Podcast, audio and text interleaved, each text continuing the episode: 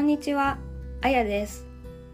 このポッドキャストでは、今、日本語を勉強している皆さんのお役に立てるような内容にしていきたいと思っています。なので、日本語に関して質問があれば、レビューまたはメールで質問してください。メールアドレスは japanworld.podcast.gmail.com です。日本語で質問するのが難しいという方は英語でも大丈夫です。ポッドキャストを続けて皆さんの質問に答えられるように頑張りたいと思います。私はプロの日本語の先生ではありませんが、皆さんが理解しやすいように分かりやすく答えられるよう一生懸命頑張りたいと思っています。日本語のフレーズの使い方とかニュアンスの違い、イントネーションなどお伝えできたらいいなと思っています。皆さん、どうぞよろしくお願いいたします。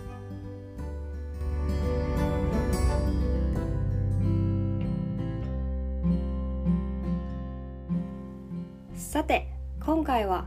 若者の会話でよく聞く言葉、やばいについてお伝えします。やばいという言葉は以前からあるんですけれども、現在は使われ方が少し変わっているんです。本来の使われ方は否定的でマイナスなイメージの時、そしてピンチな時に使う用語です。例えば身に危険が迫っていて危ない時には「やばい逃げろ!」ということができますまた学校のテストで悪い成績を取った時には「やばい家族に怒られる!」ということができますもともと危険や不都合を表す言葉だった「やばい」ですが現在の若者言葉では「すごい」というプラスのイメージでも使われています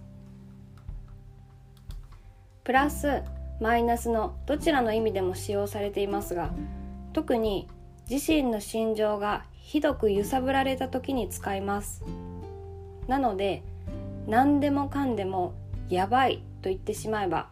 相手に気持ちが伝わるんです。例えば美味しいご飯を食べた時は「やばい美味しい」と言えるし可愛い服を見つけたり美人な女性かっこいい男性を見つけたら「やばい」というだけでどれだけすごいことなのか相手に伝えることができます。美味しくてもまずくてもかっこよくてもかっこ悪くても可愛くても可愛くなくてももう何でもかんでもやばい！の一言で終わりです。またテストで悪い成績をとってもいい成績をとってもやばいということができます。ただ話の聞き手はどちらの意味でやばいと言っているのかを推測するか相手に聞く必要がありますね。また体調が悪い時にその体調の悪さを強調させるためにもやばい体調が悪くなってきたなんていうこともできます。先ほどやばいは若者言葉だとお伝えしましたが最近は社会人つまり働いている世代でもよく使われています。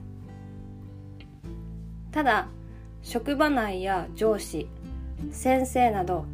自分より上の人目上の方に「やばい」という言葉を使うのはよくありません。私も興奮した時についつい「やばい」と言ってしまいますが自分の気持ち感情表現が乏しくならないようにボキャブラリーを増やしていきたいと思います。以上「やばい」の言葉の使い方や意味をお伝えしましたがわからないことがあればぜひ質問してください。今回のエピソードのスクリプトは私のブログに載せています。リンクを貼っておきますのでスクリプトを見ながらリスニングの勉強もぜひしてみてください。それではさようなら。